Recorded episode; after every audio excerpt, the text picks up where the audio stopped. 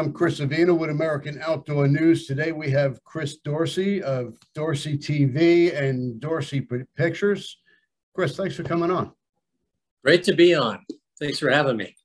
The, man, we have so many things to talk about. You produce shows, you do shows, you hunt, you travel. You, you're a man of uh, man of all trades. Well, I'm just trying to avoid honest work as much as anything else. Yeah, you and me both. Shh, don't tell anyone. Now, you have uh, shows Building Alaska, Tiny House, uh, Big Living, uh, Main Cabin Masters. I like that show, by the way. I watch it all the time. Yeah, it's done really well. It's a very popular show.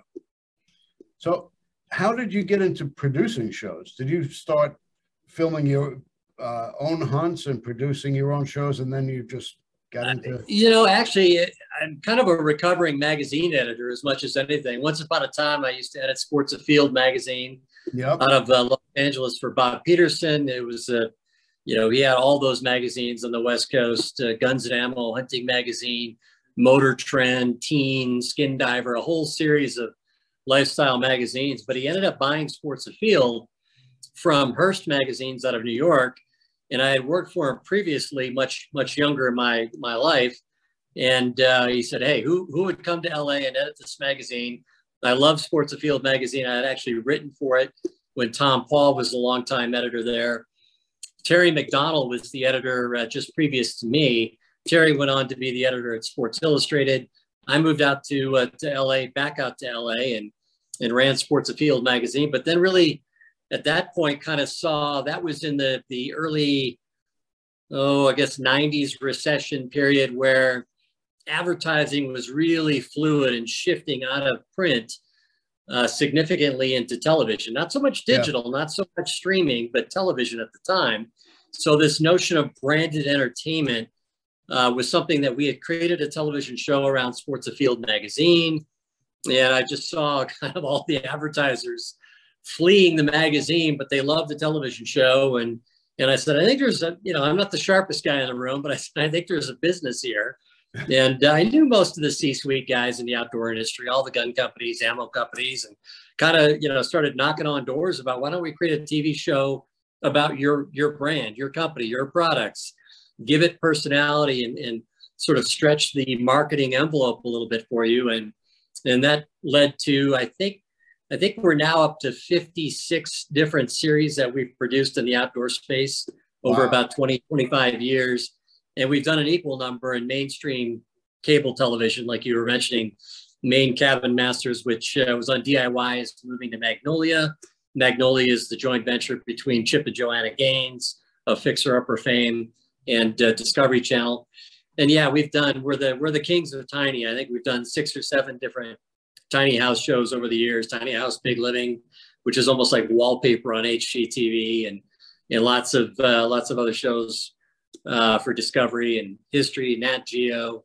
We've got a new IMAX film that'll be out actually next month, and it's opening, I think, in three cities in, in Texas: Galveston, Houston, and I think Corpus Christi. And it's a it's a natural history film about uh, the prairie wetlands of Canada. This this amazing ecosystem that really has has produced like seventy percent of the water birds in North America come out of that ecosystem, yet nobody knows anything about it. And yeah, we got uh, Ducks Unlimited and Max McGraw Wildlife Foundation, Audubon to come in. Michael Keaton, Birdman himself, is the narrator, who's a friend of ours. And so, yeah, we're kind of excited about that. It's a, it's a stunning film. It'll open in Denver in, in January as well. And I think coming to Pittsburgh, Edmonton. So it's the way the IMAX films work is different than Hollywood releases, where, you know, a movie might open nationwide on Friday night. IMAX films move individually around to different markets, and they stay in those markets for up to a year. Yeah. So it's, uh, it's quite an engagement. Well, when it comes to New York, let me know. We have IMAX theaters here as well. And uh, yeah, it will. In fact, uh, they're, they're in negotiations right now, our distributor, with the uh, a couple of different theaters in New York. Right. I look forward to, yeah. uh, I look forward to, yeah. Seeing. So if somebody wanted to start a show, how do they go about that? Yeah. I mean, it's, it's a crowded, crowded marketplace, as you know. I mean, it, it's uh, there's a lot of people that want to do it. Um, I, I think it's probably pretty smart to build a social media following now.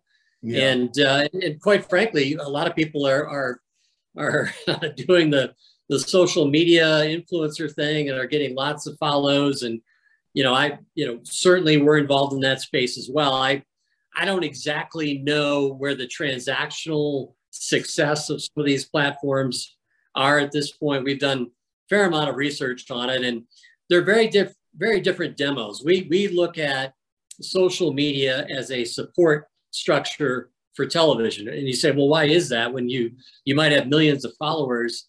Well, the, the demo isn't particularly great in a lot of the social platforms. They tend to be much younger. They don't have much money. Their buying influence is, is pretty small. Whereas television is an older demo. It's, it's fifty, yeah. fifty-five plus. Well, seventy-five percent of the wealth in the United States is, is controlled by people over fifty-five. So if you're selling a premium product, if you're selling a premium service, experience, et cetera, you know, that television demo is still a very good demo. Several of the magazines have really great demos as well, but we got to look at the whole landscape and go, well, why not be in, in these social platforms as well, and use that to graduate consumers into other platforms, you know? So, I mean, the podcast world is taking off, and, you know, yeah. obviously, you know that very well, and, and uh, becomes a great platform as well. Do you see um, the advertising dollars flowing out of T V? You know, actually, it's it's it's kind of the inverse right now. And, and for a while, it was it was digital. Everything was digital and and uh, and social platforms. And that's still there's still growth there. Don't get me wrong, but but boy, did they jump back just a few years ago back into T V because they couldn't yeah. track, you know, the sales investment. You know, the investment of the the uh, the, the advertising in some of those social platforms. And we have a We have a very big sister company, one of the biggest uh, digital companies, production companies in the world, called Studio seventy-one. I think they have eight billion views of their content every month worldwide. And, uh, but it, it's, you know, it's been difficult to sort of crack the financial code in that realm. Brands are, are coming in, but they're, again, they're struggling to figure out exactly how the R O I works. Whereas some yeah. of these, you know, these more traditional mediums have, have, just sort of proven themselves over time. And, and that's why you're still seeing, you know, pretty good rates being charged on the, on the linear T V front. Uh, you see more money coming into the streaming video as well, or? Well, yeah, I, I think part of it is there's more, con more money being spent on content, right? I mean, you've got, you know, the, the notion that you're going to sort of divest from television. I mean, all, all that's happening is it's all going to streaming, right? And you're, you're not paying less for content. You're paying more for content. You're paying more for content than you have ever paid for content. And that's, uh, you know, I mean, who doesn't have fourteen different streaming platforms now? And, and yeah. I had a, I had a friend of mine who's, who runs a very, very big uh, multinational media company. He just said, look, we're going to lose a billion dollars a year over the next eight years launching our streaming platform. But we feel like we have to do it. We have to go head to head with Disney. We have to go head to head with, you know, Warner Media and, and uh, these other, you know, Viacom players. And, uh, and so, you know, and Netflix and all the rest of them. So it's an interesting shift, but I, from a consumer standpoint, I, I don't, I don't really know exactly what we're gaining. We're getting more opportunities out there. There's certainly more money being spent on content, yeah. but in terms of the notion that you're going to get content for less money, cheaper, that isn't the case. It just isn't the case. So, yeah, so, uh, you know, we're paying more for content. We're getting more opportunities for content. Um, you know, when I go to Netflix or I go to Amazon, you know, Hulu, all, all these, I mean, it's, to me, it's pretty damn hard to tell the difference. I mean, they, they tend to carry many of the same programs. Yeah. You know, some of the really big guys like Disney, they have huge franchises that are global. You know, they've got a leg up, obviously. Uh, Universal has a big leg up too, just as a, a giant company. But yeah, it's a, it's an interesting time for sure. And, and the outdoor space is caught up in that too. You know, we're, we're all looking at O T T platforms and streaming in addition to linear, in addition to web-based kind of content. And we're, we're pushing content out to places that didn't exist five years ago. So it's it's kind of going everywhere, which is which is great. And they're they're starting to package it also. You see Outdoor Channel with Carbon T V, and you know, giving uh, a little bit of everything. Yeah, and I think part of the concern is just what's going to happen down the road, right? If if uh, you know, a gatekeeper wants to deplatform hunting content or personal defense and gun content, you know, what recourse do we have? We don't have a lot. Really don't. And, have uh, and yeah, so it's it's part of it is just a, a defensive posture to make sure your content is in many many different places, so that if one platform does say we're out of the gun space, we're out of the hunting space, you've got someplace else to go. Now, would I love to see, you know, a center right giant platform emerge?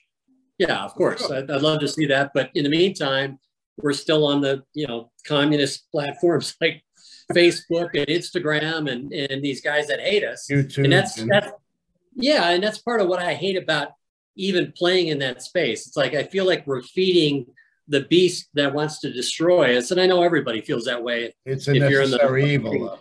It is kind of a necessary evil. And until there's another platform that sort of believes in who we are and our lifestyle, you know, here we are. Yeah. Now you've, uh, you've been on some amazing hunts, and, and uh, you, you did the uh, Africa's Dangerous Game Slam, the North American uh, Super Slam, uh, the Turkey Slam. Where do you find the time for all this? Well, you know, the, the good news is I started at a very young age. So it was kind of a, kind of an occupational hazard working in the, uh, the outdoor magazine business, then outdoor television business. And we've done, we've done so many series over the years, Dangerous Game, Deadliest Hunts, you know, all sorts of whitetail and elk and big game shows. And, and, and I didn't set out to do any slams. I mean, I, I don't, you know, it wasn't like, here's my checklist, I want to go do it. I mean, it was just one of those sort of, the more you keep doing this organically, you just kind of get around the world. And yeah, I think I've been close to fifty times now, in South America thirty-five times, and, and all over Canada many many times, Europe, and and uh, so it's just sort of a, you know, it's what I love about big adventure hunting is really the excuse to go travel and see different places, and and and even if you don't share a language with guides, um, man, you share a spirit that that hunters are bound by, yeah, no matter where you live. Yeah, I've I've always loved to travel. And I've been around the world, and more for leisure than for hunting.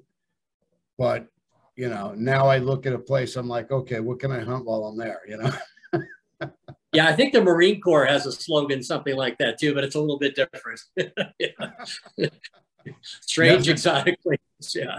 Yeah. Anyway, yeah, it's, but it's, you know, I've always loved to travel. And, and uh, I think when you, when you travel as a hunter, you get to see, you get to see countries and landscapes that, you know, the average person going from one city to the next as they move around will never understand that, will never appreciate that. And, and you know, it's it's pretty cool to be in Argentina and, and have a, a sunrise just lift the veil off a marsh where you can hear what sounds like pintails, what sounds like widgeon, what sounds like teal. The difference is, you know, it's it's uh, Bahama teal, and it's it's uh, different, you know, Chiloé widgeon, it's rosy-billed pochard instead of scaup and things like that. But they're they sound similar, but you're in a completely exotic landscape, and and that's pretty cool too.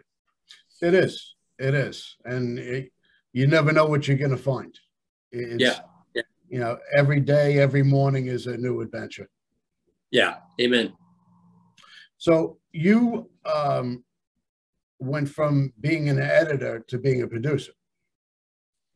Yeah, you know, once once we kind of made that transition, and I could see, you know, there's a real business case to be made here for a branded entertainment television production company in the outdoor space. Um, and it was just sort of perfect timing because, you know, the magazine world was getting really tough. The brands still were selling. They still wanted to market. Yep. And then you had these cable channels emerge, like E S P N, T N N, if you remember T N N back in the oh, day. I remember. T N N, you know, became Spike, and now Spike is of course, Paramount, which is where Yellowstone is on and some of those other big shows. Um, but yeah, you know, it was just sort of the perfect, you know, nexus of, of the right timing. The brands were ready for it. I knew the brands. And, uh, and we, you know, we tried hard to produce, you know, pretty high quality programming on the budgets that we, that we had. And I think we, we early on kind of set ourselves apart from a lot of the programming that was out there. At least I hope we did. And uh, we've always tried to maintain that, that semblance of, of quality of production, because at the end of the day, this whole lifestyle is, is really who we are. It's not what we do. Yeah. It's, it's part of us. Yeah. Now, as, as a creator, Uh, you you finish up a project and you're like, wow, that was that was a really good project. What was your favorite project that you've been involved with?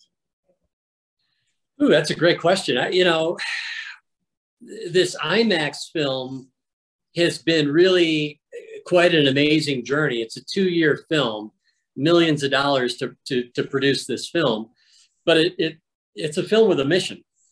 The whole idea stemmed from a meeting that Charlie Potter at the Max McGraw Wildlife Foundation up in Chicago put on. He brought in all the top waterfowl scientists, biologists, managers from, the, from Canada, throughout the United States, private sector, public, and, uh, and really to kind of look at the North American Waterfowl Management Plan, to look at, at uh, the North American Wetlands Conservation Act, and And where are they? What, what is it doing for waterfowl in North America? And how do we, how do we communicate that? How do we celebrate that? This amazing international conservation effort, you know, tens of millions of dollars over time, yeah. you know, saving millions of acres of habitat. And, and uh, I was brought in, obviously, as a, as a media guy, as a communications guy. And once upon a time, I used to run marketing communications for Ducks Unlimited.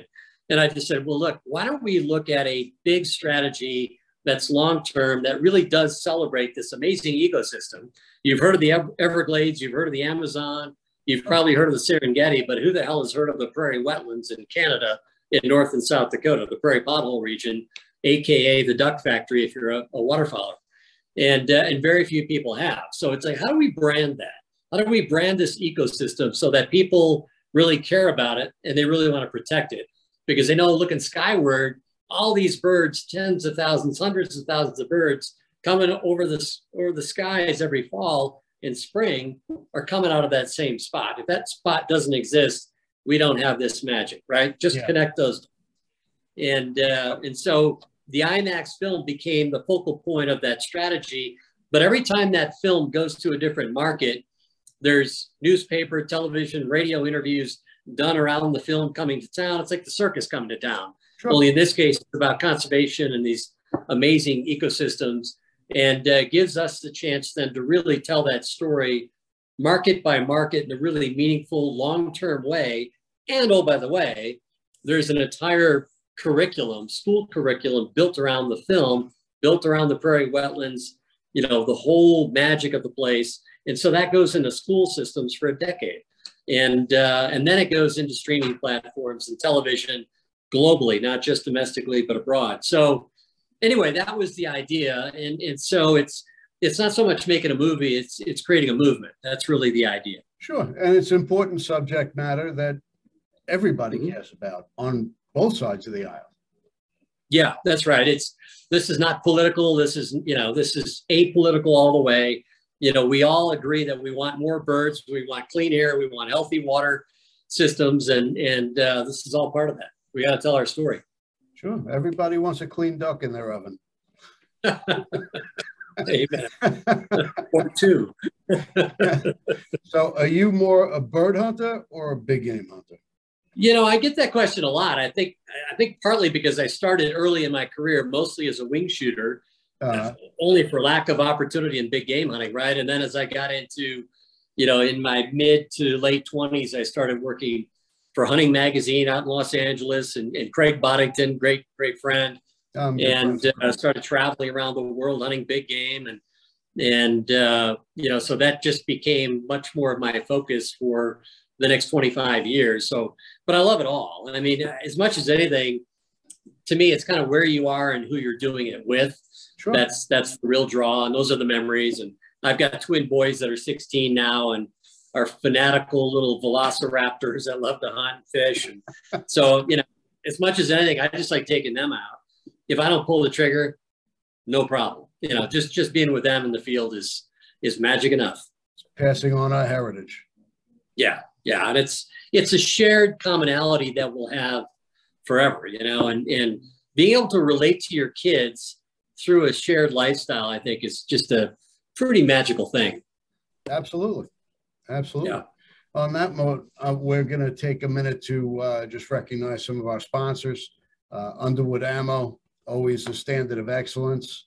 Uh, Pyro Putty and Phone Scope, innovative, always coming out with great products. And of course, Hunt of a Lifetime. We're going to see uh, uh, a quick message from them, and we're going to be right back. We love our children. We protect them. We guide them. We prepare them for life in the world. With all that we do, from deep in our hearts, we cannot control all things. Life-threatening illnesses and disabilities affect far too many of our children each year. While we cannot change the circumstance, we can make dreams come true. Dreams to provide hope, to provide spiritual healing and strength, to provide moments of happiness and relief in the hardest of times. We can give a glimmer of light and hope in a time of darkness and despair. Join hunt of a lifetime dot org to help make dreams come true, to provide hope for children with life-threatening illnesses and disabilities.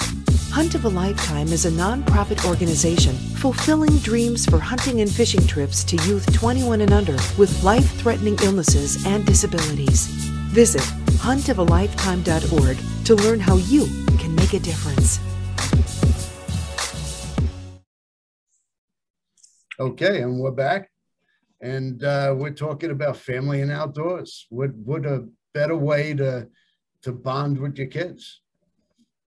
Yeah, no, I just, it, we, we took a trip down to the Amazon this past year. Uh, my, my boys love to fish, and one's a fanatical fly fisherman.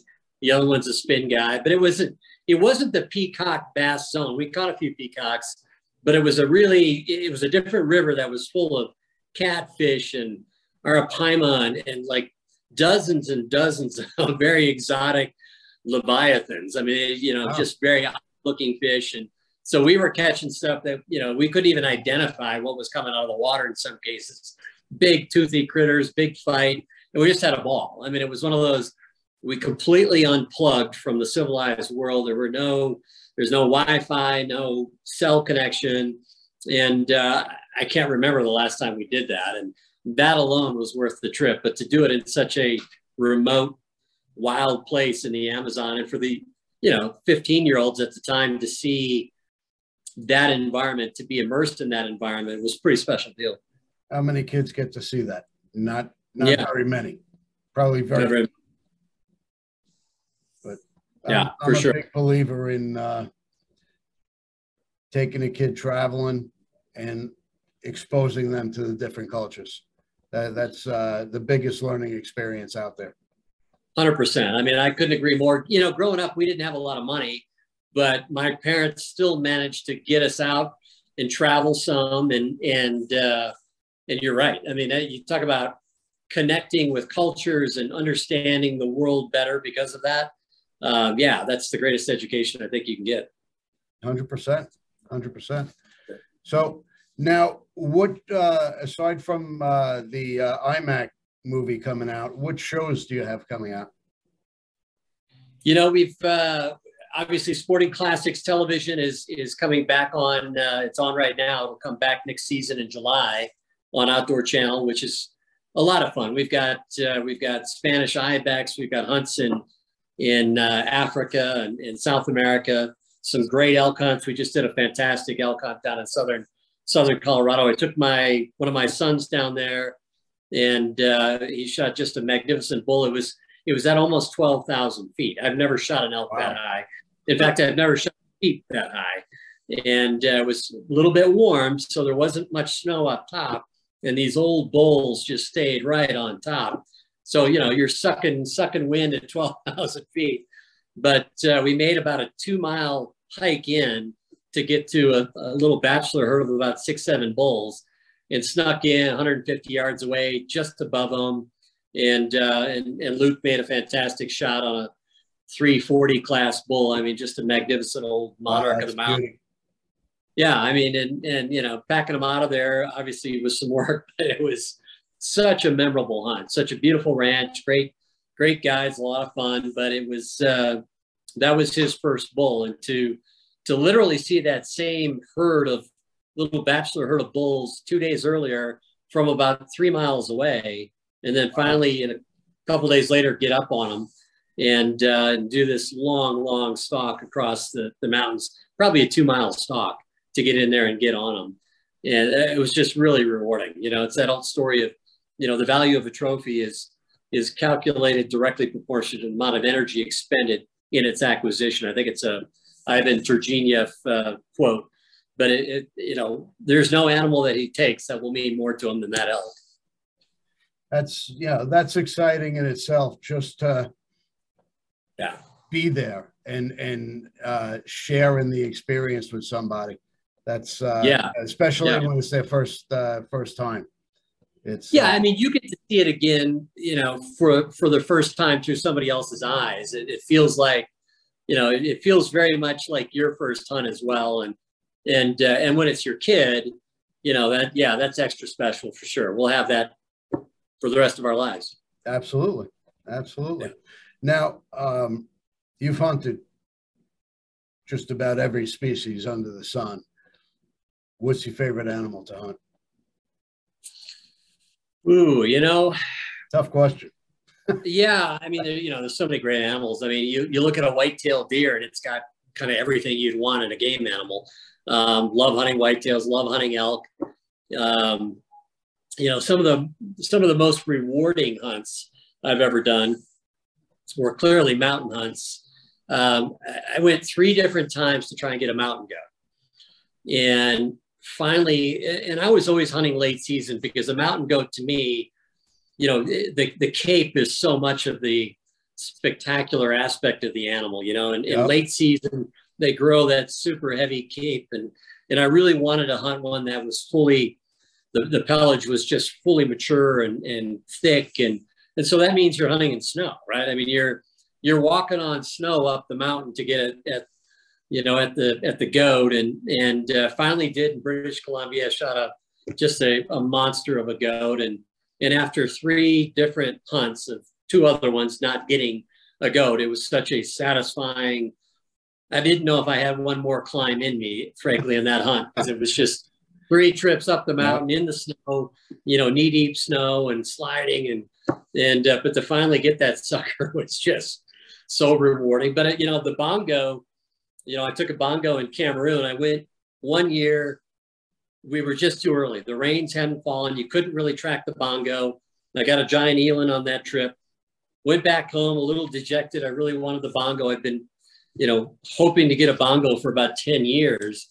So I went back the following year. We finally got the bongo, and and that was another one that, you know, you're just chopping your way through the the Cameroonian rainforest, and and uh, when you see this orange antelope in the middle of that the emerald forest, I mean, it's it just takes your breath away. It's one of those where you just yep.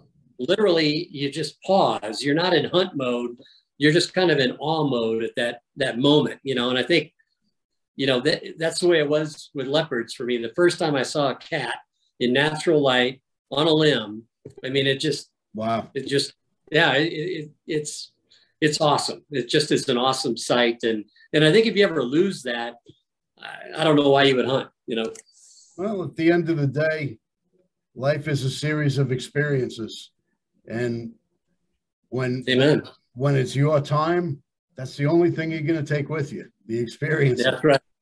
Can't yeah. take the money, can't take uh, assets or anything you acquire except your memories. Yeah, there's no uh, no U-Haul on a hearse, as they say. That's a fact. Yeah. But, uh, well, we have uh, show season coming up. Um, I know everybody has their work cut out for them. Um, what do you look to get out of uh, the upcoming shows?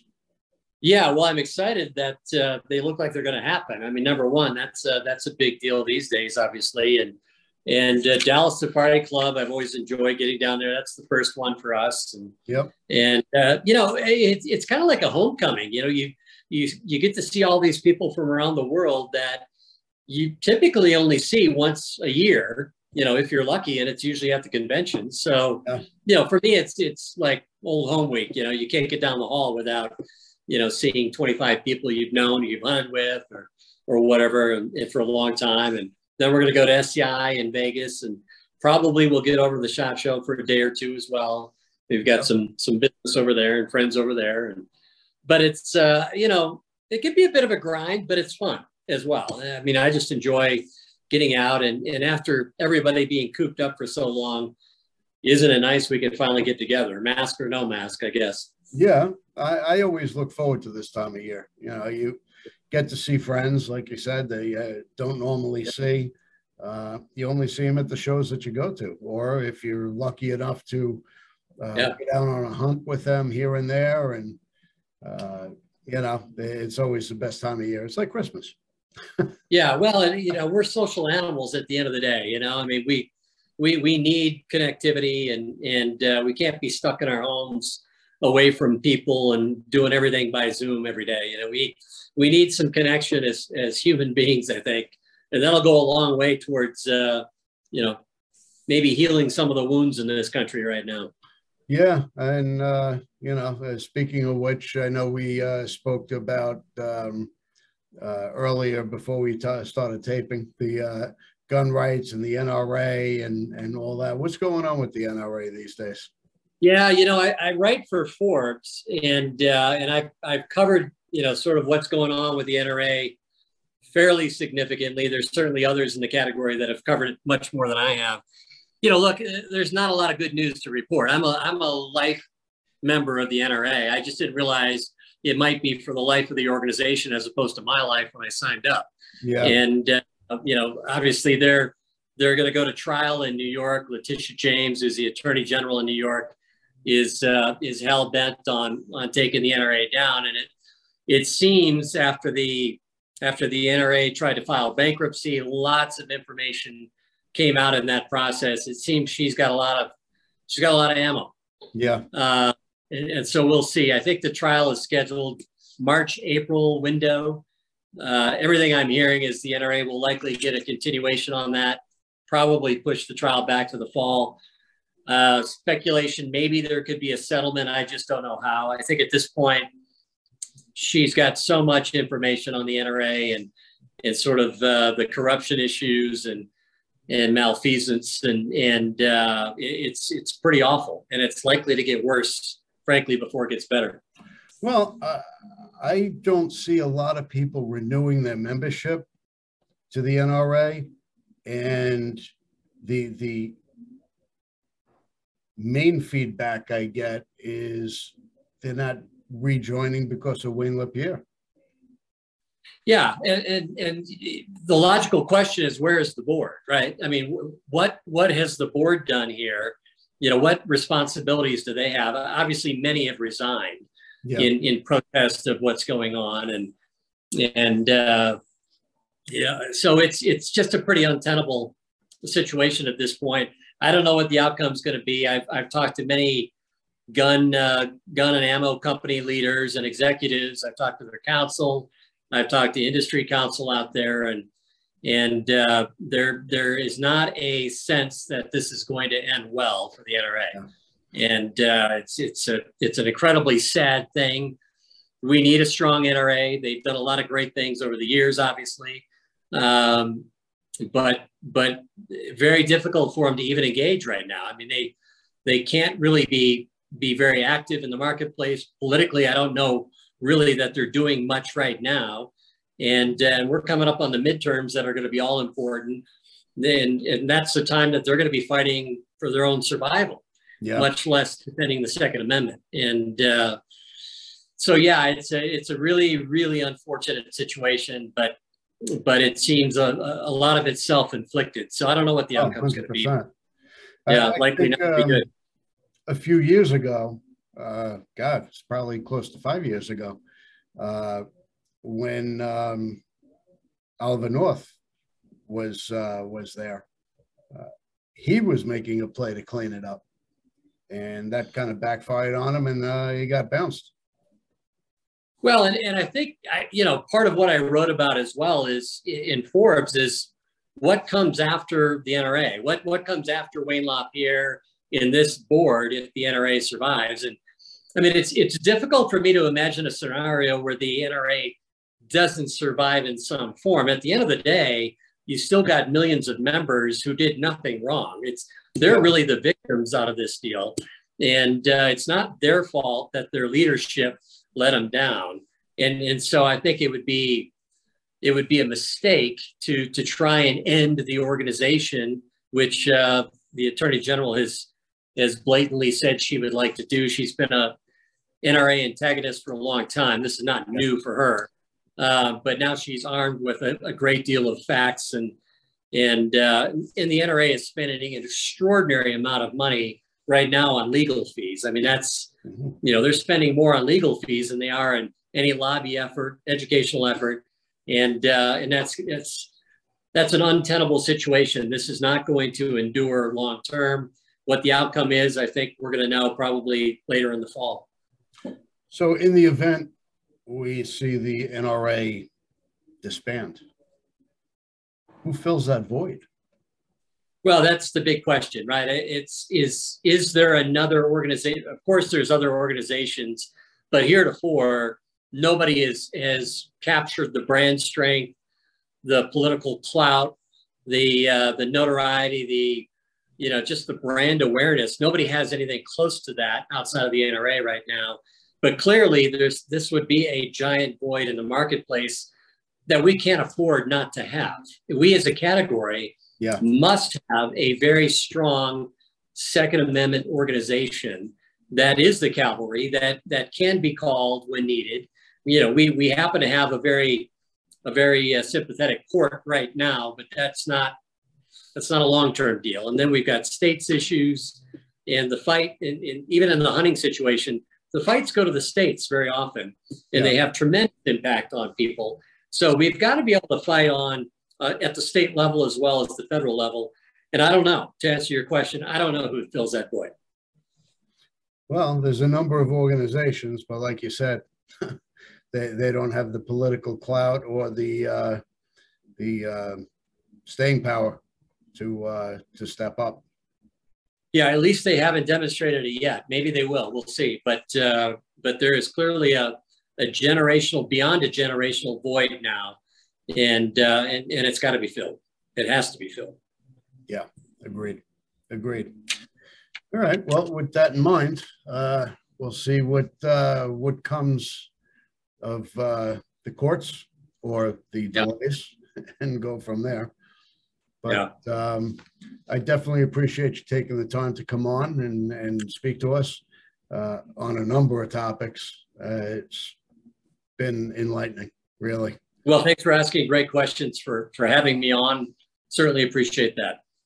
All right. Look forward to seeing you at the shows, and uh, we'll uh, speak to you soon. All right. Likewise. Be well. All right.